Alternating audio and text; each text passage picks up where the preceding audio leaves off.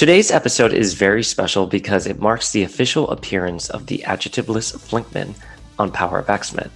We previously did an interview with Way of X writer Si Spurrier a month or so back, but we both became swamped with life and hadn't had the time to officially reunite to have a chat until now. Flink and I did a podcast called Generations of X, which is stored and archived as season one here.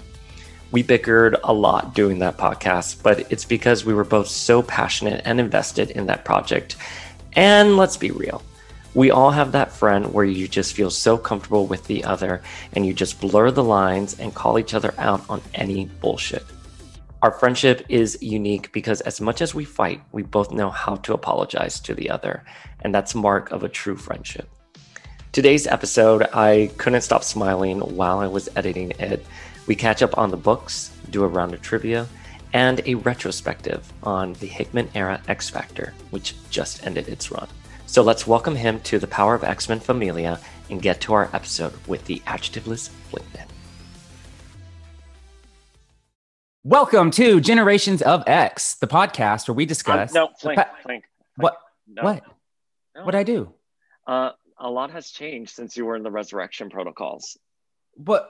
But I just remember like yesterday we were recording an episode about like X Factor. Oh, During the whole making of X Men and the casting of X Men, I was there in the production office. Remember, you don't need to scream for help when Banshee's are around. was it supposed to be Jean or was it supposed to be Madeline? I drew that image and a deliberate hint at things to come. What makes Marvel Legends so special?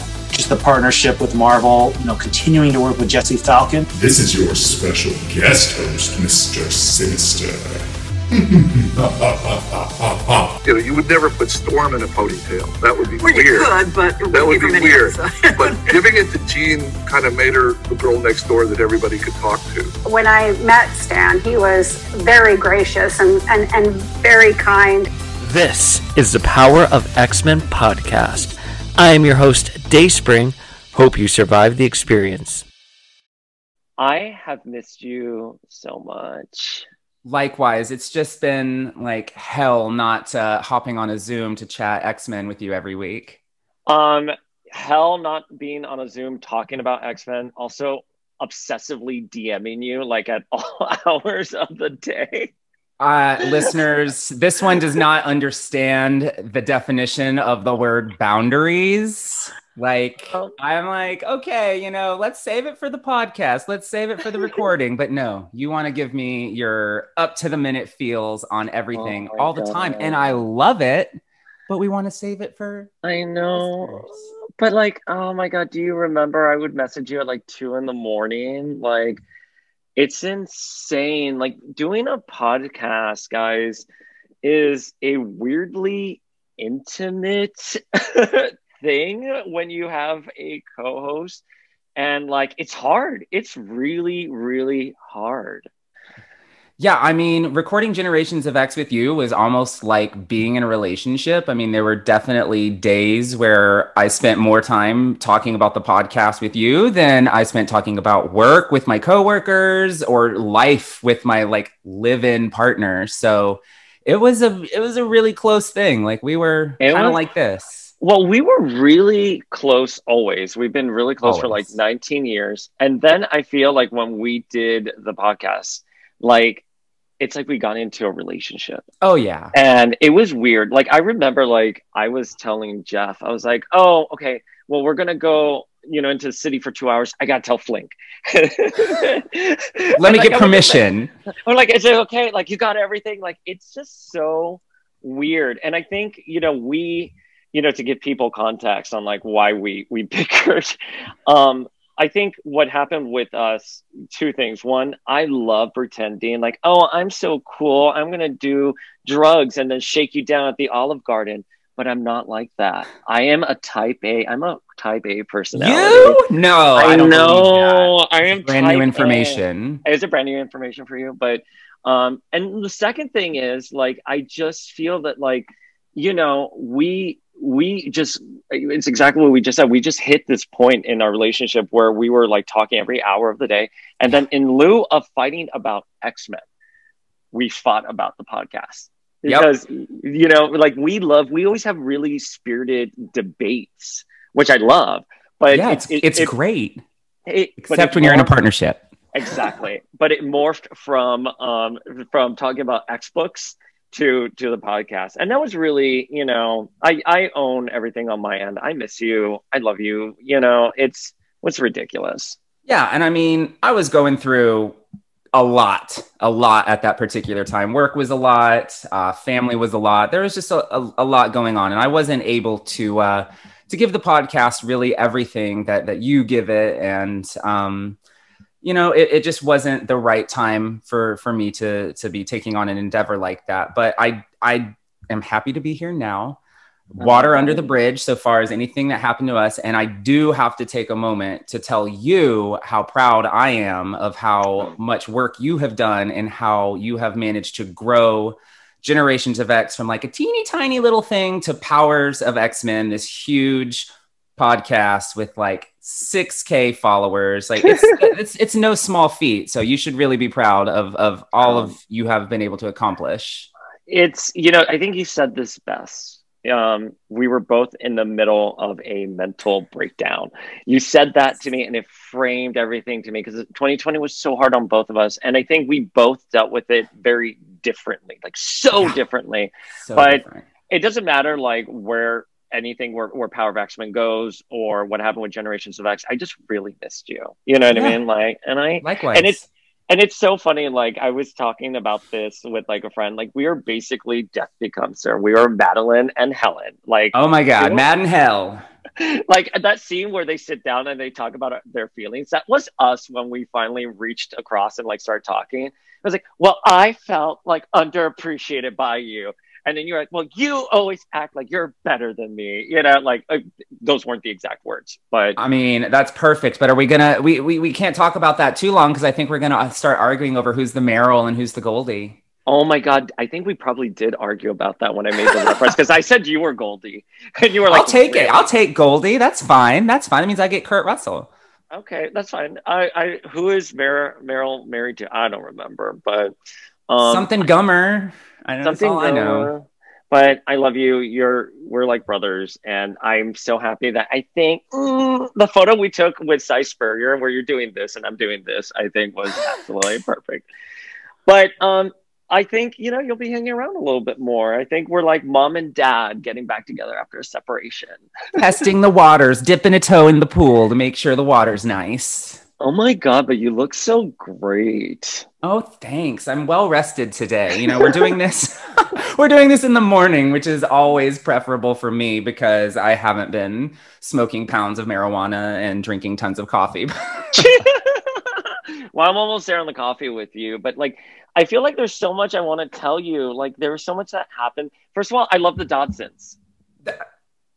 I, I literally I, I seeped into your subconscious. Like you missed me so much that you had to like start looking for me in in things, and it mu- you you, you found me in the somewhat chubby, similar faces of the oh my Dodsons artwork. god, it's I. So I used to say, what did I used to call them? Bloated Saturday morning cartoon shows. And then I was on a subway platform. I forgot what what what what the context was, but I was like, I'm really in the mood to see like Dodson art, and I probably was thinking of you. By the way, for the record, I probably was thinking about you. And I was like, oh, and he liked the Dodsons, and I'm like, but actually, the Dodsons are like really great. So now But, I'm like- obsessed with the Dodsons.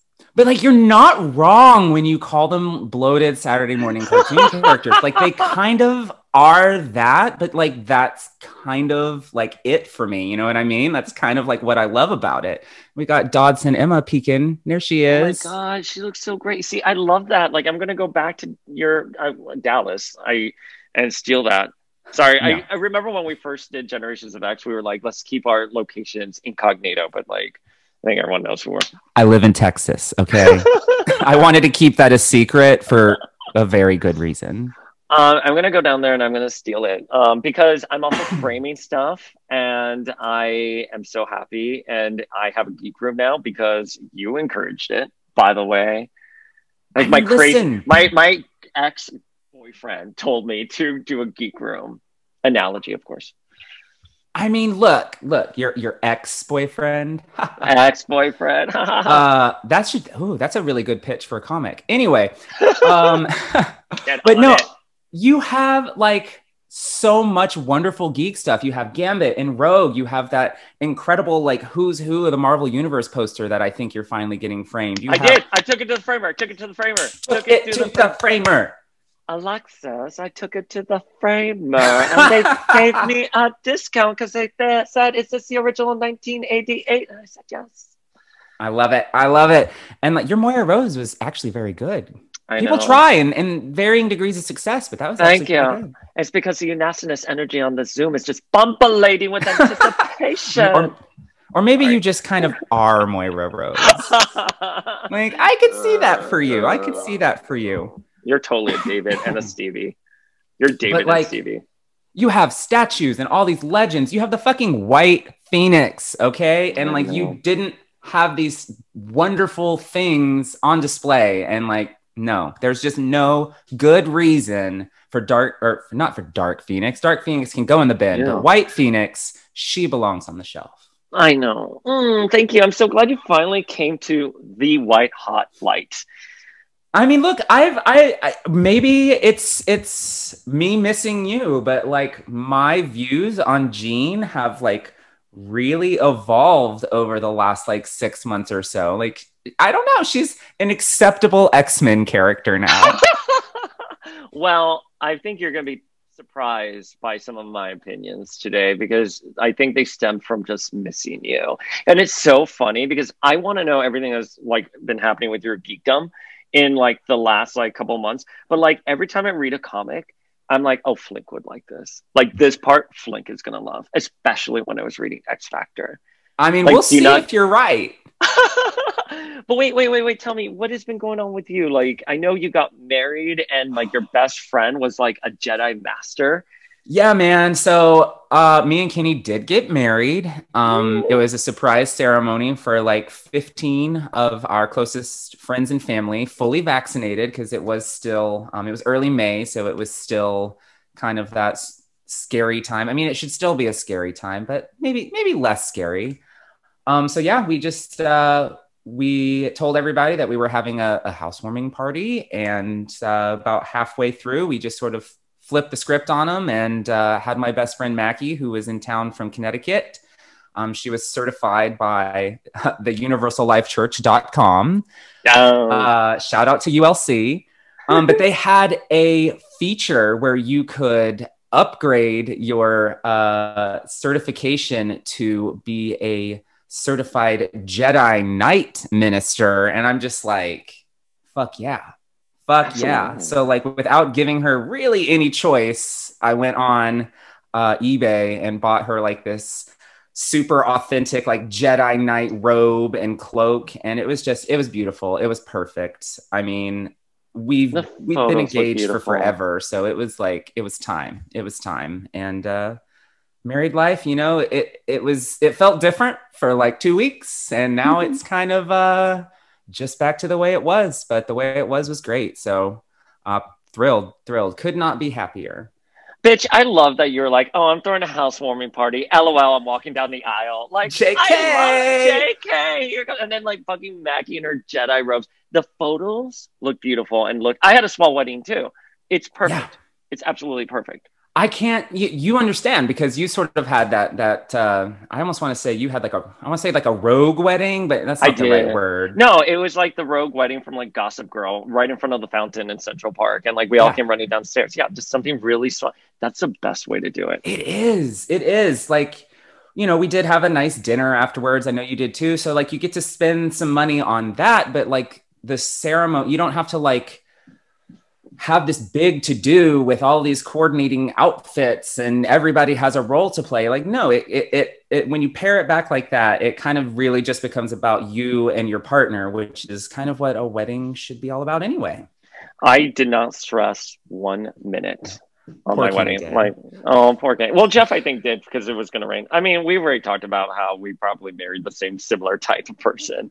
But I, yeah yeah i think so. I think so. Like you and I have so much in common and Jeff and Kenny have so much in common and like I feel like if we ever got the four of us together it would just be like it would either be like incredibly harmonious or it would be just like a total shit show.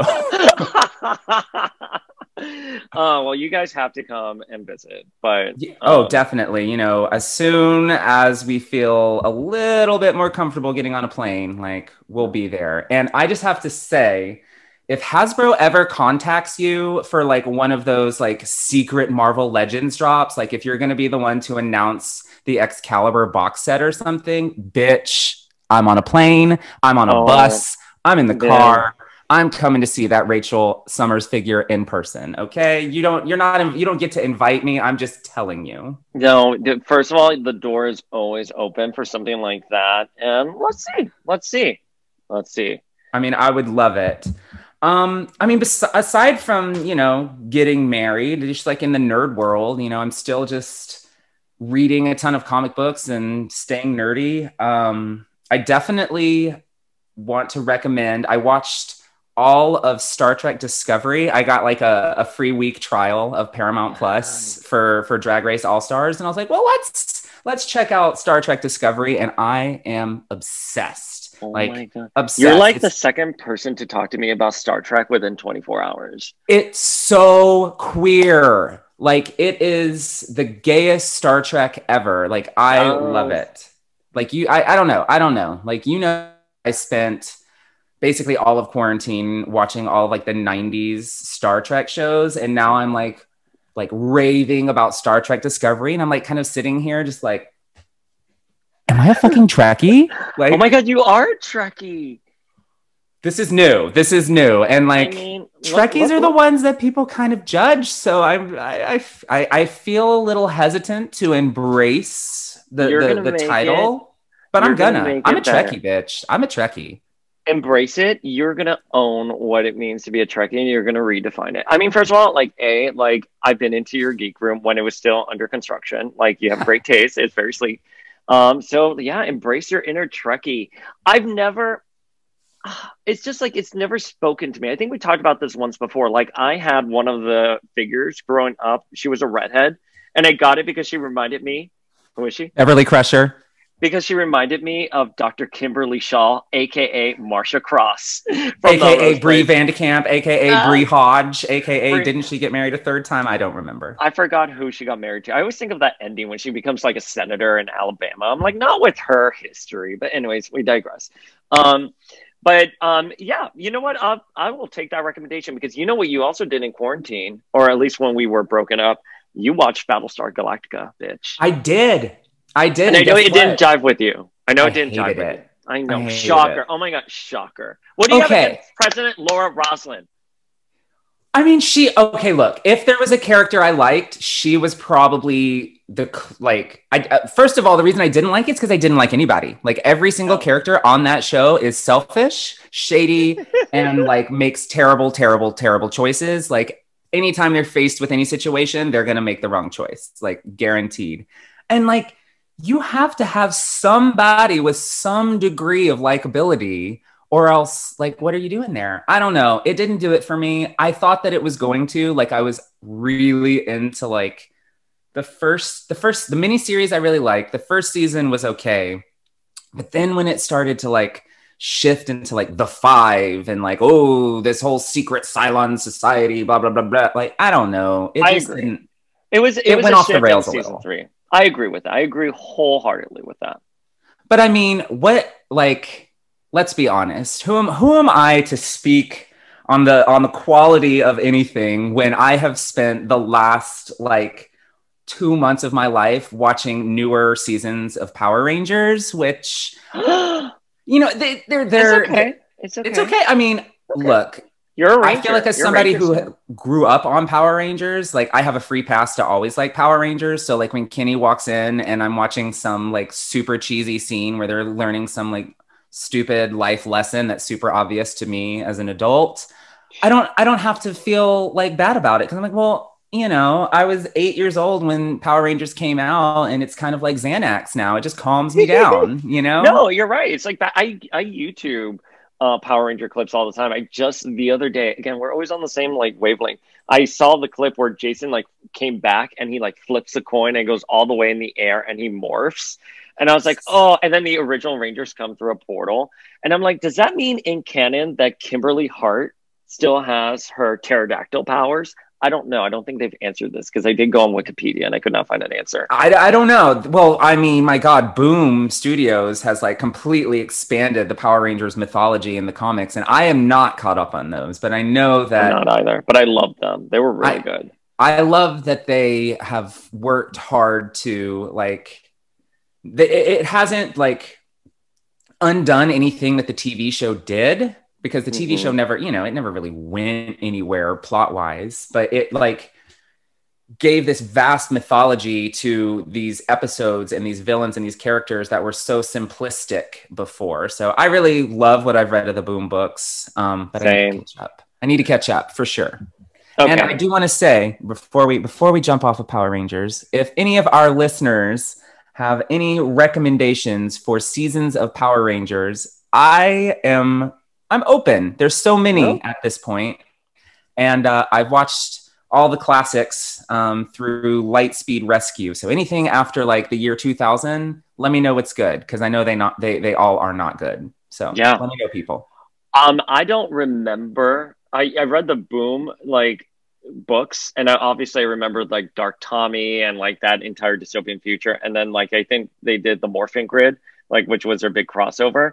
I'm forgetting but I'm I I've definitely been feeling the Power Rangers energy, especially with Hasbro just knocking them out and like oh my god, I want the Trini. I want the Trini figure. I I mean I, I have the the the first release of Trini. I think they're doing no no no no. They're finally releasing. They're releasing two versions of Aisha, which is great. But like, why one Trini and two Aishas? I don't know. It's fine. I love them both. Mm, mm. Wait, so any other geek stuff since we last spoke? Anything else? I mean, your room looks incredible. I'm seeing all the frames. Um, need to do a no, I mean nothing, there. nothing too major outside of that. I mean, like I said, I just spend a lot of time watching nerdy shows, reading comic books, surrounded. You know, my I work from home four days a week, so I'm surrounded by action figures and comic book art all the time. So literally, I just spend my whole life surrounded by by my nerddom at this point, and I I sure as shit wouldn't want it any other way. Oh my god! Well, I'm jealous because you have a huge nerd space with like windows and like a, a, We just ordered a desk. I'm so excited. We finally got a desk and a chair, like a really nice chair. I don't have to use this like old Jonathan Adler chair that I got back in a sample sale that I had to fight Bethenny Frankel for. But um, I'm just so excited like for it to be set up. But it's still like it's New York City, you know, like we're we're in a small space in our Hoboken yeah. apartment and there's no windows. But um, I want you to come by and see it eventually because it is really nice. Maybe when we do a reveal or something, like I don't know. Like Absolutely. I mean, look, you anytime you have some sort of big news to, to break on the podcast, you just let me know. You're like, got, I've got lots of you know frequent flyer miles logged fr- from from like three years ago that I need to use. So. I love how you're like, I wouldn't get on the plane just to see you because we're still trying to figure out flying. But for Rachel Summers, Rachel fucking Summers, Summers, I'm there. I mean, no, it's for you too. Hair flip, hair flip. Wait, so come on, Reign of X so far because we did the Reign of X teaser. Like we yes. broke that teaser down. We did what did you what have you thought about Reign of X thus far?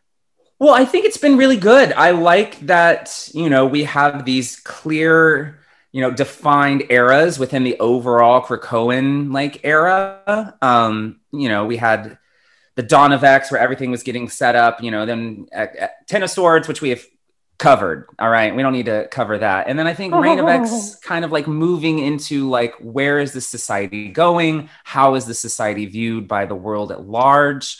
Uh, I think it's been really interesting. I think it's been um, really sort of eye opening to see, you know, how the different factions of of humanity is is responding to you know mutants ascending to being the most powerful you know society on on the planet and i think that um, having these like specific eras where we're exploring specific different concepts like that has really upped the quality of the books in my opinion. Um, you know it's not like it's a crossover where every you know one title leads into the next but it, it has a cohesion and an overall, you know, overarching story idea that that makes the X books feel more I want to say real kind of than than they have in like a really long time. Um and you know speaking on, you know, specific titles, um you know, I'm still really enjoying Marauders, you know, I thought that X Corp had a really strong debut. Um, of course, Vita's New Mutants um, seems to be slowly building to something that I'm super interested in. Uh, what else? Excalibur has greatly improved. I think. I think I, it. I agree. So since Ten of Swords, Excalibur has gotten so good, so good. Yeah. And I've said this. Like, I think Tini Howard's a great writer. I think some of these books they just had to get like the engine going and let Yes. them go where they needed to go. And and we'll talk about this with X Factor. Obviously, I feel like also sometimes you walk into these books as an X stan with insane expectations. No. Oh, what really? Never. Never. But like I've Excalibur is one of those books when people are like, I was talking with Imperious Rex and they're like, it's such a hard book to get into. You know, I, I don't know how I feel about it. And I was like, listen, it's one of those titles that you just have to go along with the ride. You know, I know it's Arthurian legend mixed in with a lot more stuff, but accept it for what it is. And once you get past Ten of Swords, it gets so good. And and also Hickman got really good too. And I always say this because I think Tini Howard and Hickman together, they they're such a great combo to Yeah. write. Like Empyre issue one is probably one of my favorite books I've read in a while. And of course it deals with the pretender raising, you know, the Genoshan dead, but it backfires on her. Pretender, pretender. Pretender. Oh, we're gonna get into that in such great detail. But I I'm so excited that you said that because I have felt like since they came, both writers, Hickman and Howard, came out of Ten of Swords, they have improved so much with their own writing and their own books. And I totally, I totally agree with that. I do think that it's kind of a shame, though, that it took that we had to get to Ten of Swords for that. You know what I mean? Like I feel like they. I thought you were gonna say it's kind of a shame that we weren't talking. I mean, it is kind of a shame that we weren't talking. We could have really explored these these feels on a much deeper level. No, but No. but like it feels like they had to put the stories they wanted, especially Excalibur. Felt like it had to put the story it wanted to tell in a holding pattern to wait for Ten of Swords, which then, you know, in hindsight, I like it a lot more than I did reading it week to week and being like, why are we still at this fucking dinner party? But I, it, once we got past that, it really started accelerating, and like we finally got to tell, okay, here's why you know clan Akkaba or Akkaba or whatever the apocalypse witch clan like here's why they're involved here's why you know apocalypse didn't feel right in the early issues of excalibur like you had to have that context for it to make sense and i wish that marvel would have you know not saved that just for a crossover so that the first like five or six issues of excalibur were kind of nonsense you know what i mean like Yeah. I wish they would have let us have peeled the curtain back a little bit rather than just saving all of it for the crossover. Well, I think uh, to what I think you're saying is, I wish Howard would have just hit the ground running with certain characters and focus it more on them than doing all this insane world building. But like you had to do a lot of that world building in order to get to Ten of Swords. I get it. I, I we're on the same page. Uh, shockingly, we agree on that. Shockingly. Well, here- shockingly. here's one that I don't know that you'll agree with. You may, you may not. I don't know. We'll see. But I have to tell you, I'm kind of over X Force. Like, oh, I've been over X Force for such a long time. like I used to be into it. I, it was no bitch. Remember when we first started talking about the Dawn of X books, and I was like, X Force is the best book ever. You're like, no, it's not. It's Marauders, and you were right. Of course I right. was. Of course. No. right. Well, I think But I was a fan of X Force. I was I I remember enjoying the early issues more than I thought I was going to, but like it's taking way too long to like catch up on on plot points that have been like is Colossus in this book? Like is he really in this book? He was on the cover to number 1, he's been on the cover to a couple here and there. He's made a few appearances. We know Mikhail is is involved, but like what? Wait, it, then if all of that is what is really at play here, then why has this turned into like a Quentin Quire solo book? Like I know, like I I couldn't agree more with you. And then just to further establish that Beast is a shady motherfucker. Okay, we knew all this. Thank you. Next, let's move on.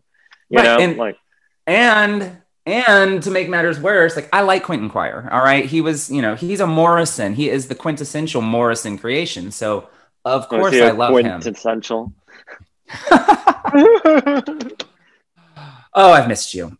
but like his this this it doesn't feel like having him be such an integral part of the X-Men and having him like wanting to be a part of this society and not being like the rebel and the one who is like getting this like superhero costume and being a team player like it doesn't feel it doesn't feel genuine to me and like I don't like that costume either. Like I don't think number Yeah. one, Jumbo Carnation would never design something so basic, and number two, Quentin would never agree to wear it. Where's the plaid? Where are the spikes? Where are the pins? Like where is the character? I don't know. You know, like Quentin was one of those characters that look, I don't hate him. I really do like him. I like him as I love him during Morrison's era. You know, I remember feeling so displaced as a stan when he came back during um Phoenix End Song and I was just like, why did that happen like that? You know what I mean? Like I just don't really I don't get why they would have brought in that back without like any context. And then we had War Song and then finally just came back and like And that was back. like how it was. And he's just back. So um I think during Battle of the Atom is when I started kind of like picking up with him again and was thinking like, oh, okay, like this is a character who has a lot going for him. And um I don't know, you know, like X Force hasn't done much for me in that regard, but like whatever. I it's one of those books that like I just like I read it on like autopilot. Yep. And that's it. Same, same. And that's a shame because it has really cool art. Mhm. The art is is detailed and interesting, but Oh, it's beautiful I don't know. art. The story yeah. just isn't it's not doing anything for me. Okay, but I want your feels on Hellions. So oh my god.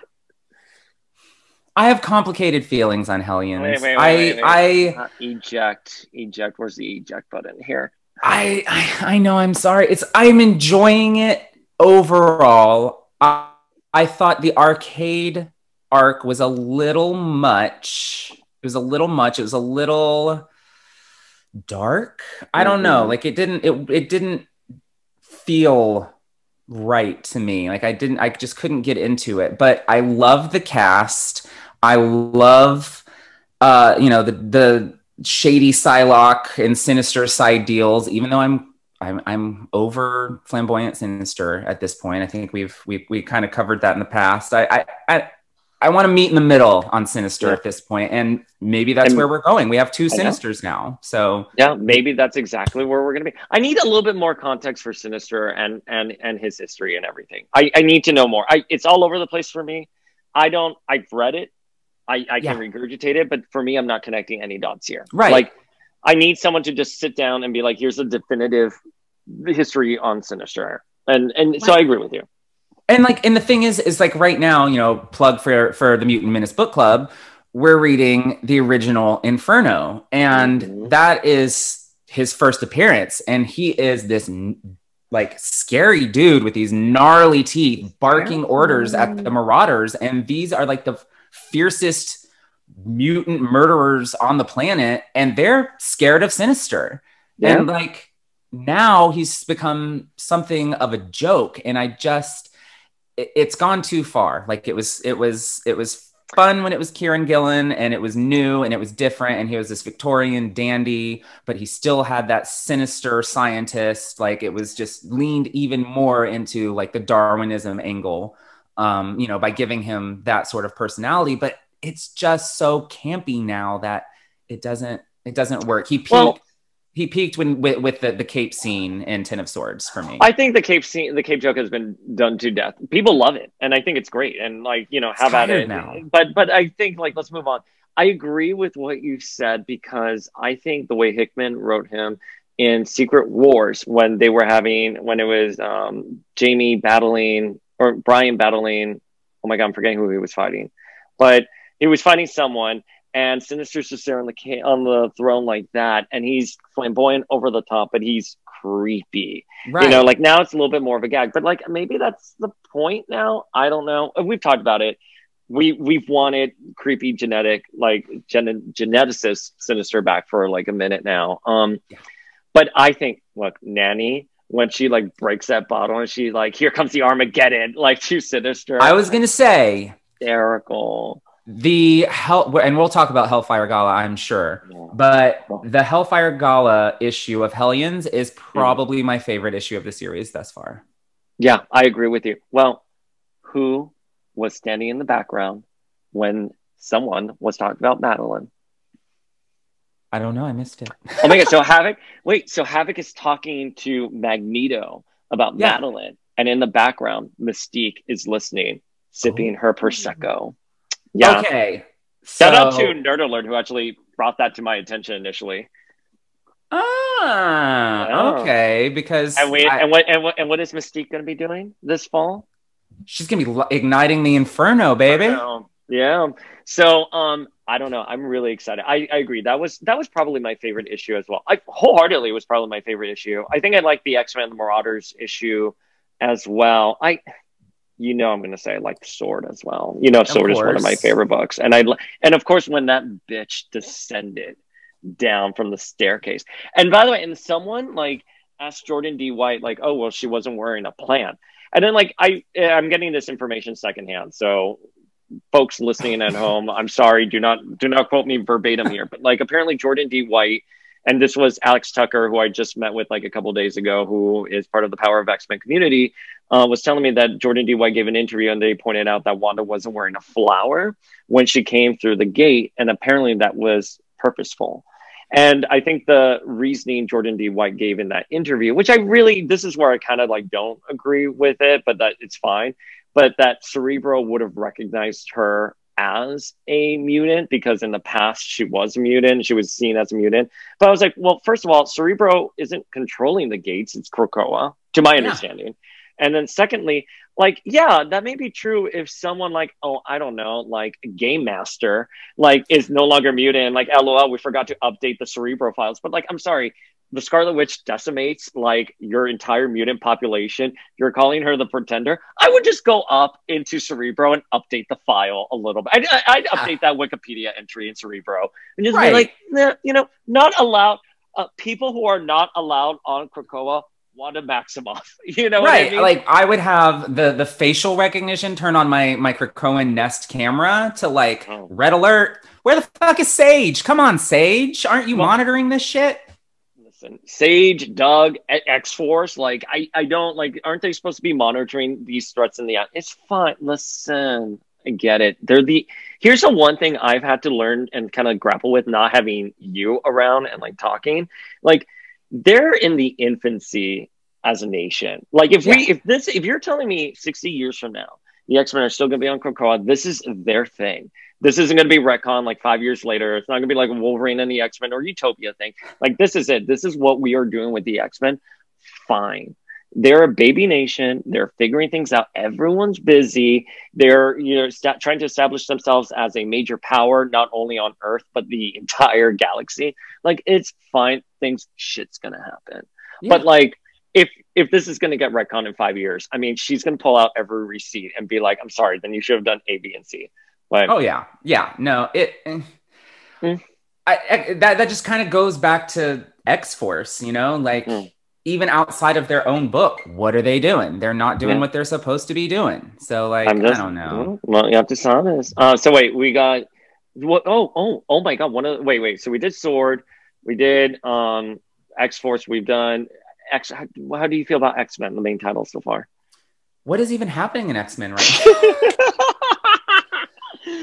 Um, Listen, I'm enjoying it, but the fact that I can't off the top of my head even like tell you what happened in like the non Hellfire gala issues of of X-Men kind of says where that book is for me. You know what I mean? Like it the way it's it establishing exists- the Mystique Destiny story. I believe that was the last issue where Okay. they, Which is it fantastic. the Inferno promo. Yeah, which, which is fantastic. I love that. But the thing that has always, and like I said, this has always been the case for for for the Hickman X Men book. It just the stand the, how standalone it is doesn't it doesn't seep into my brain and i don't find myself sink like thinking about it as much as i think about the others that have like their ongoing narratives like i'll read in the issue of x-men it'll be standalone it won't give me necessarily anything to think about so i won't ruminate on that as much so is that a good thing? Is that a bad thing? I don't know. Like when i'm reading it i enjoy it. I like the direction that it's it, it's pushing the line in. But so far as like how I feel about it as a series, it's really just it's really just only okay because I read comics for like the serial storytelling format, and so st- a string of st- semi standalone issues that don't exactly you know t- tee up the story for the next one that, that, that isn't my favorite kind of comic book. That's not to say it's bad. It's just not my favorite. Does that make sense? No, that makes perfect sense. And like that was, as you know, that was one of my main grievances with the Hickman era. That I was just so tired of like Hickman doing these one-off stories, planting all these seeds. But was it Si who told us that it was called Claremontine now in the office? That's called Claremontine now. So they're purposely, and that was like a shift in my perspective in like looking at the Hickman era, because like what they're doing now, they're planting seeds for other writers, be it a month from now or 10 months from now or 10 years from now, another writer can come in and just source that for like a story. So I'm a little bit more forgiving yeah. about that because you know, like I I agree with you. I love a serialized storytelling. That's why I fucking love Morrison, for example, and what they did with New X Men.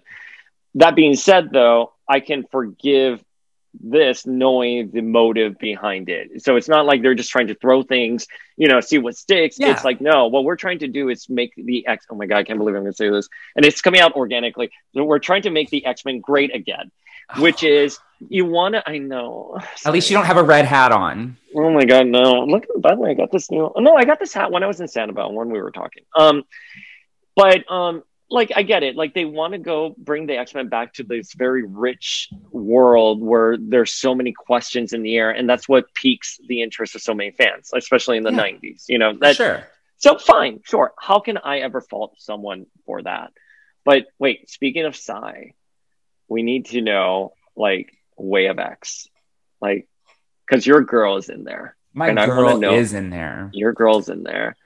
And guys, if you're just listening to this and not seeing it on YouTube, his girl's right behind him, and it's her in the Pride of the X Men pose, almost like where she's in the danger room. Who's the artist for that? Uh, it's Joe Quinones who did the uh, Miss America Chavez series a couple of years ago. He's also done uh, some work on Birds of Prey. I'm I'm a huge fan of his, huge fan, and he was doing uh, offering watercolor portraits at a, a, small local convention, and I said yes. Yes.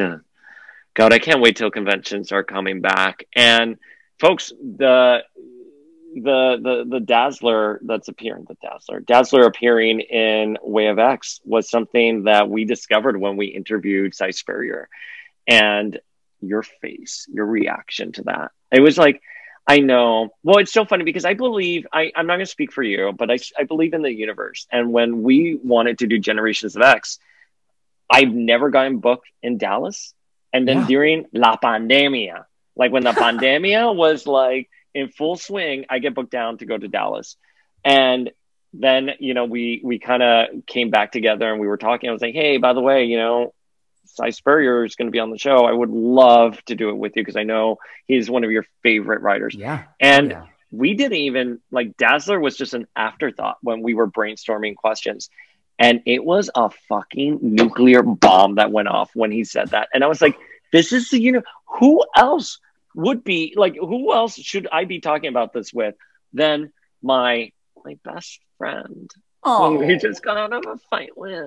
Mm. And like it really, like you're so right. Like the synchronicity of that, like it was so that, weird. It was so crazy. And like to that point, there had been no indication that that Nothing. Dazzler was going to be in any way involved in Way of X. And I was only asking about her because I'm a new X Men nerd and wanted to ask about DJ. And of course, if we're going to talk about somebody with sound based powers, I'm going to ask about Dazzler's music. So, like, just like the the train of thought that led us to that you know, I'm going to call it the exclusive reveal that Dazzler was going to be a part of of Way of X. I mean, we couldn't have scripted that. That was just No, one of it those was not. universal moments. Guys it literally what first of all it was an exclusive reveal. It was billed as such because we didn't know that. Again there was no indication that dazzler was going to appear in that book. And Right. we went into it I, I went into it excuse me like thinking that kurt is going to start a mutant religion. And Si quickly was like no it's a mutant culture. And mm, and who are you going to if you're going to bring people together who is the mutant diva? Oh it's dazzler. So I mean, it, it's perfect. It's perfect. It and I'll, I'll say, you know, there's not enough of her so far, but agreed what we have seen, I enjoy. Like, I love that she has her regular little gig and she's got her little groupies. Um, and, you know, I love that it's demonstrating for the first time in several years that, you know, she's not this total flop musician who wears bad wigs and can't book gigs. yeah And, you know, that, that, that's, that's It makes a rather no sense. I still don't think she's gotten everything she's supposed to because, Never. like, in the Way of X issue where she's here, like, I'm going to be performing at the Hellfire Gala tonight. I was like, girl, shouldn't you be getting ready? Why are you performing in the afternoon? Like, you should be doing rehearsal. You should be getting your hair and makeup.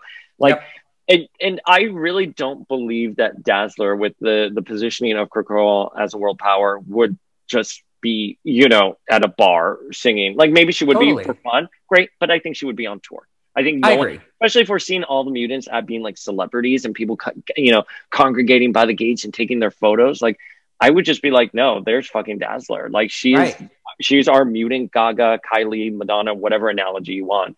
Um, but she, you know what? We just need her front and center. That's it. I agree. I agree. And we need her front and center in the role of a pop star. Yeah. Like we have plenty of superheroes hanging out on Krakoa. What we need is that, like you said, what we need is that culture. What we need is is a character like Dazzler front and center, not saving the world, just being an amazing, fabulous entertainer. And I think that there's room for that. It should happen. And you know, I I'm certainly not encouraged by the fact that, you know, Way of X has already stopped being solicited. Uh, but I hope that we I- can get that here. Well, you know, like Onslaught, you know, the revelation uh, is taking its place. I'm hoping it's just that. I, I really do. I I haven't seen the comic book numbers in a while. I've wanted to do like comic book numbers and analyze like the comic book industry, but since the the pandemic, it's been hard to like analyze Yeah. numbers, and especially with digital taking its you know the lead. I don't think they released those. yeah, but you know what? Like, um, no, well, no, you're right. I don't think they've released the digitals haven't been released ever. But you, I think someone said it's like almost like ten percent of what ships. Like that's sort Yeah. of like the number, and that kind of like I used to work at ebooks at Hachette, and that kind of jives. I think books like were twenty percent. So ten percent, I can kind of believe, especially given the comic book market. I'm curious how that shifted with the pandemic, though Right, Um, seriously. but you know like i don't know i'm really you know i like way of x quite a bit i i'm curious Same. to see where it's gonna go you know Yeah. i i i uh, oh my gosh uh, there was an interview recently we did with Sina Grace and Sina was like yeah they called me up when I was doing Iceman like issue two and told me the book had already been canceled so like are they getting ahead of that editorially? Because I do think Hickman, and this is something that we've discovered about Hickman as we talk with other people, Hickman is not only a good storyteller, he's a good like comic book industry professional. So I wonder if if Hickman's like, okay, it's not looking good for Way of X, just in terms of numbers. Why don't we do this crossover? Let's rebrand it as like Onslaught for the Yeah. fall, and then we bring it back. I, I'm curious. I don't. I don't know. I don't know the answers to that. Well, I think a good indicator of that may be what happens after the trial of Magneto, because that Ooh. is, I believe, it's it's at least Leah Williams coming over from from X Factor, and we know the X Factor cast is going to be strongly involved in that. So, I guess it'll be interesting to see. Okay, is is this just like a temporary pause on X Factor so that we can call it Trial of Magneto, which is obviously going to bring in more readers than just the normal X Factor book would. I'm curious. Well, I, I think that'll be a pretty good indication of, of whether they're just putting the word onslaught on it to sell more issues temporarily and whether it's going to come back afterwards. I don't know. We'll see. But I will say the one the one one last thing on Dazzler and Way of X. Uh, I mean, it's probably the biggest character beat she's had thus far. I, I I'm here to say that I am pro Doctor Nemesis romance. Really I am into that. I I think I think you know aside from a, a brief flirtation with a, a certain blue furred narcissist, uh, Ali has has usually been all about like the pretty boys, and Yeah. uh, I think it, let's try something different. Let let's hook her Yeah. up with with the smartest man on Krakoa for a little while, and and, and see if that can you know broaden her horizons and and position her differently somehow. I'm all for it. I'm all for them trying new things with Dazzler as long as it isn't shaving her head and becoming a goth, you know? Yeah, or having Mystique replace her after she was supposed to have a very promising narrative as a Shield E agent, because that would have been absolutely wonderful. Dazzler, agent of Shield. E No, it's Mystique. Too soon. And by the way, Too soon. i- i- if someone, by the way, wanted to combat Mystique in Inferno, oh, I don't know, maybe Dazzler would be one of those people. I mean, blast her fucking face off. That's it. I know. Like Mystique, like we know psychics can't really work on her. So Dazzler, blast it up. Come on, Allie. You did it with hell yeah back during the Utopian era. Like, you can do it. Hell yeah. Oh, I mean, look, if if I'm gonna give Greg Land credit for anything ever, it's gonna be that that one panel of of her surrounded by her rainbow sparkles, it was a really followed cute- by that clear swipe of uh the Dark Knight Two Face Psylocke. But it's fine. It's fine. It's fine. It's fine. It's fine. Not dishonest. It's good. It's great. Okay, so you may or may not remember that before our schism, I lost a round of trivia, and you assigned me Uncanny X Men 153 through 154, which was the Storm and Emma body swap. Yes. And I read it. I read it this week in anticipation of us kicking together. And I have to tell you, I wish we hadn't had a falling out because I fucking loved these issues. Yes, so it's iconic. It's so good. And you knew I didn't read it. Like, like this is like the thing about our friendship, guys. Like, like Flink just I don't have to tell him anything. He knows what I have read and what I haven't read. And so like I literally I'm glad I didn't read them a couple of months ago because I would have been like, wow, this is really good. Like I really want to talk to him. But I read them this week and I was like, oh my God, this is just so good. I mean, look, I work I'll address it here. You know, uh, I don't think a story like this would ever happen again in today's world No. because of what you know the implications of a white woman taking a woman of color's body but that is wrong It- that's a narrative that's antiquated it has not aged well we acknowledge that but now looking at this story it's just an x-men story like it's emma's return you know since the dark Yeah. phoenix Yeah. they're sending kitty away and by the way the scene where kitty's like oh you know like I, I'm, I intend to visit you every chance I get. After Xavier asked her, like, "Oh, do we want to send your furniture to Deerfield?" And she's like, "No, that's of course homaged in Astonishing X Men One, which we just discussed with Blainer Things." But it was just one of those like issues that you just read, and I couldn't put it down. And it was just campy. It was fun. It was serious. Yeah. You know what I mean? Like it, it really dealt with some issues of Kitty looking at the X Men as family being taken away and like being like, well, my parents aren't doing what's right. And Wolverine's like, well, Xavier, why don't you just like mind control them to keep Kitty here like you did during the Dark Phoenix saga? And Xavier's like, no, I'm not going to do that. No, no, no. I don't no. do that Like, anymore, guys. that I'm anymore. totally cool. when There's it's no onslaught conven- happening here. when it's not convenient for me, I don't want to do it. You know what I mean? Like, um, but I Professor thought- Xavier is a jerk. Oh my god, I know, God. But like the entire time I was reading this, I'm like, I'm so glad I get to talk to you about it because I thought it was such a great recommendation. Look, I mean, when I put like my over analytical hat on, I'm like, why did Emma switch bodies with Storm? That doesn't make any sense. Like, what was her end game all along? And they had like this gun that does it. I'm like, why didn't she just psychically do it? You know what I mean?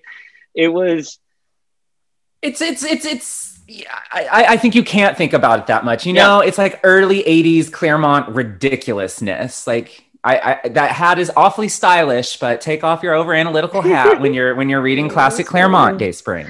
Um, so it was. I thought it was really fun. I thought the ending was a great battle. You know, it took me a, a second there when you know Storm and Emma were having their reconciliation, where she's here like the White Queen isn't going to say anything because exposing us exposes them as well. And I was like, what? Oh, I guess mutants aren't at this time. Mutants are you know still kind of like yeah. under the radar. But I thought I thought the art was great. I thought the writing was it was a fun story. That's what it was. Yeah. It was just pure fun. And I want to thank you for giving that to me. Of course. And, you know, I recommended that because obviously Emma, lover, um, huge, huge fan. So that is one of like her early big stories. Um, so I definitely wanted you to, to, to check it out. But that story I feel like is one of those iconic, like it's like a subtly iconic X-Men story because we know that Emma and Storm have this this history and a lot of it is based off of what happened in that story but because it's sandwiched between you know the dark phoenix saga and days of future past and the brood saga and like all of that it's it's just surrounded by all of these super iconic x-men stories that it really ha- doesn't get brought up too often. But if you're a fan of emma or you're a fan of storm or you're a fan of kitty this is a really important defining story for all three of those characters. So, um, you know, I, I, I think it's it, it's one that you know, especially us gay boys, um, we love those characters. Uh, it, it's one that I think is is critical to. I don't know. I'm going off the rails here, but no, no, I, no. I, I, know what you're saying. It's critical to the canon of the relationship because we still yes. see the effects of what happened in the story, as you were saying later on in the book. Not only that, in this book, it establishes that Storm, who is a powerful goddess who no one victimizes her ever since childhood, she yeah. says point blank, I have never felt that much of a victim than when I was at the mercy of the White Queen, when she stripped me and put me in a cage. That comes up again in Astonishing X Men. It comes with Kitty and her. It comes up again in um, when Mark Waid did Astonishing X Men and Storm and her butt heads. It came up in Giant Size X Men. So, yeah, and I know, mean, it, it, it, has major ramifications. It is a pivotal story, and you should read it. People need to read this because it establishes that friction. And I know that you're such a big fan of Extreme X Men uh, in particular. I mean, oh, it's yeah. for as cheesy and as campy as it is, it's still a lot of fun to read. Yeah. And there is that issue with Storm and Emma that is that that greatly follows up on this. And I think, you know, if you went back and you reread that ish that particular issue of Extreme X Men now with the context of the body swap, I think you would you would enjoy it so much more. Well, no, and, and she says it. Storm in that Extreme X Men series. I'm forgetting what issue it was, but when she is thinking about going back to the mansion because there was shit was going down, she tells Wolverine, she goes, "Why can she get under my skin?" In reference to Emma, she's the only one can really get under my skin, and references these things. So yep. this was this was perfect. Thank you. I wasn't going to give you a Pixie Strikes Back review. I Which, mean, look Pixie Strikes Back. It's not for everybody. It's not for everybody. I enjoy it. You hate it. That's fine. But this this set of two issues, I think, is was- perfect for anyone who is a fan of Emma, Storm, or Kitty, uh, or just classic X Men stories. It doesn't get any more classic than that era, and it's just a lot of fun. And I'm really glad you enjoyed it. I knew you would. I knew you just know me so well, guys. This bitch can read me. She can read me so well. I just have to use the focus totality of my telepathic powers and just boop, gotcha. Boop, right there. And that's actually, it's so funny you even said that because that's what it said there in these issues where Storm is in Emma's body and she's here like, I can't keep all these voices out. And she flashes back to a scene with her and Jean. And she's here like, Jean, you read my mind without you know my consent. And jean's like no listen i'm sorry. It's just if i don't focus if i don't use the whole totality of my psychic powers to keep yeah. people at bay i'm going to hear something and i'm going to think you actually said it. And i just thought those little nuances it is essential x-men read. You got to read these guys. And of course X-Men, everybody one- thought jean was actually dead at that point. So that was a really like little heartfelt scene of her remembering her dead best friend. I'm like oh well, speaking of dead and being slayed Now it's time for you to be on the other end of trivia. I know, but look, look I'm focusing my totality. Listen, oh, yes, look, I love that. my God, let me see your shirt. Is that an Art of Lucas shirt? It sure is. We love Welcome Art of to Lucas Die here. with the white Welcome- queen. I had to. Oh my, it's so cute. I love it. Oh my God. You know, I mean, I've grown to love Pride of the X-Men so much in the in in the since we did the Larry Houston interview. Oh, yeah. I love that so much. I and of course, the arcade game, which I have to plug, Arcade One Up is releasing the mock arcade cabinet, four player Mhm. mock arcade cabinet for the X Men arcade game on July 15th. Go to arcade1up.com, sign up for the notifications because I know that shit's going to sell out like, boop, boop like, like that. an SDCC exclusive. Oh my god! I mean, I'm definitely. I don't know where we're gonna be able to fit it, but I definitely want it. It's going in the barn for me. I already told Kenny, I said, you know, next to the lawnmower is going to be the X Men arcade game, and you're going to find me out there not mowing the lawn, playing the arcade. I love that. But anyways, stop it. Stop. Speaking of games and being slayed and everything, and you're focusing your totality, you are getting some trivia, bitch. And because like we haven't spoken in a while, I made this like really ridiculously easy. Oh, And- Okay, name every X Man in alphabetical order. Just joking. how much time do we have? Is this an extra special giant size, planet size no, episode? Is a planet-sized episode. No. Oh okay, oh wait. God. All right, all right. Your first question. This is so easy.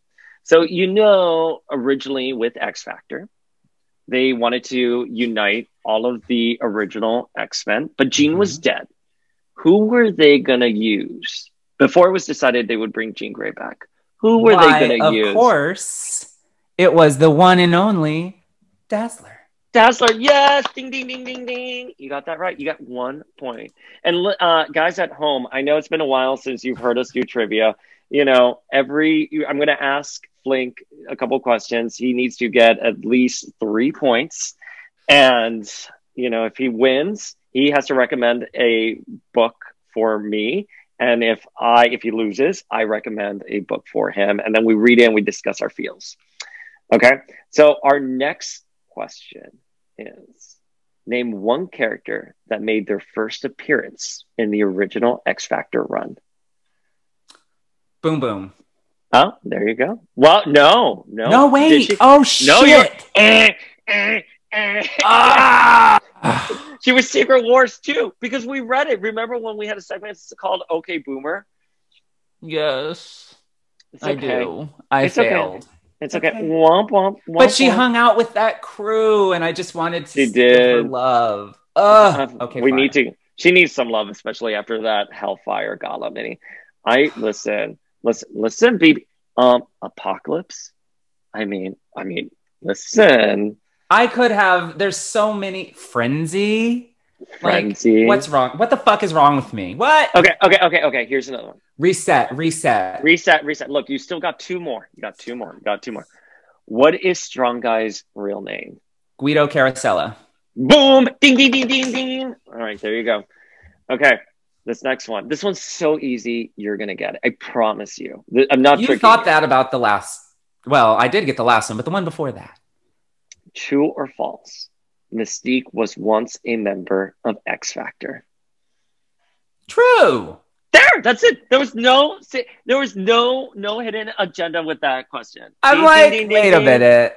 I know. okay, I went- know I got three right, but I, I and I, I won. I'm a winner, baby. But I want. You're I a want you to winner, ask baby. The last one. Oh, that was it. I knew you were gonna get them all. So I didn't even make a fifth one. You didn't? No, I didn't. I knew oh, you Oh, were okay. gonna Well, get it. I, I love that you have such faith in me, but you didn't. You Have too much because I didn't get them all. me. Oh, don't. Oh, BB, don't get don't get me wrong, uh, guys. The way we used to do this, we designed these questions so the other could lose, and we are just being welcoming back our Yeah. ex, our ex Yeah, boyfriend. this is part of our our mediation. I think. Yeah, this is what the therapist told us. Like, I can just picture Jeff and Kenny being like, "Just, just be PC, guys. Just be PC." This is this Uh, is what Doc Samson advised when I went to him for a, a checkup. Oh, you see, Doc Samson. Sorry for you. I got Dr. Reyes. Well, good for saying. you. oh, I um, guess that means it's now up to me. No, think of something to recommend. Okay. Do you want me to come up with it now or do I have a little time? Why don't you have a little bit of time and we'll announce it next time? Okay. Next time. Okay. Because I didn't. Because there's going to be a I- next time. I, I have some ideas, but I kind of want, I kind of like one of them I know you've read, and I kind of like this thing where I force you to read things you haven't read. So, oh. well, I'm gonna, I'm gonna, and I'll let you know what it. I'll, I'll let you know what I haven't read either. And I'm trying to read a lot of stuff again that are just holes in my. And it, it, it- I've read the summaries, of course, and I've read Yeah. the uncanny stuff, as many of us have. But there are a lot of holes in things that I haven't fully read. But okay, so listen, why are we here today, Flink? Because we're going to be talking about X Factor, and it is a book that I know you're crazy about in the Oh, Dawn of. X. It's wrapping its run, and we have a lot of feels on it. A and just to give uh, some people listening at home some context, you know, it's by Leah Williams and Dave Baldeón, and it's it was a book that was positioned as being the go-to book for everything you are thinking or have questions about with Resurrection, and it has a really great, interesting cast. I think Leah Williams is a writer I really liked beforehand. I don't remember how you felt about Leah beforehand. I think you liked her because I Mhm. loved I loved uh, the X Men Black Emma Frost. Yes. Age of X Men was a shitty fucking crossover. I have no qualm saying that.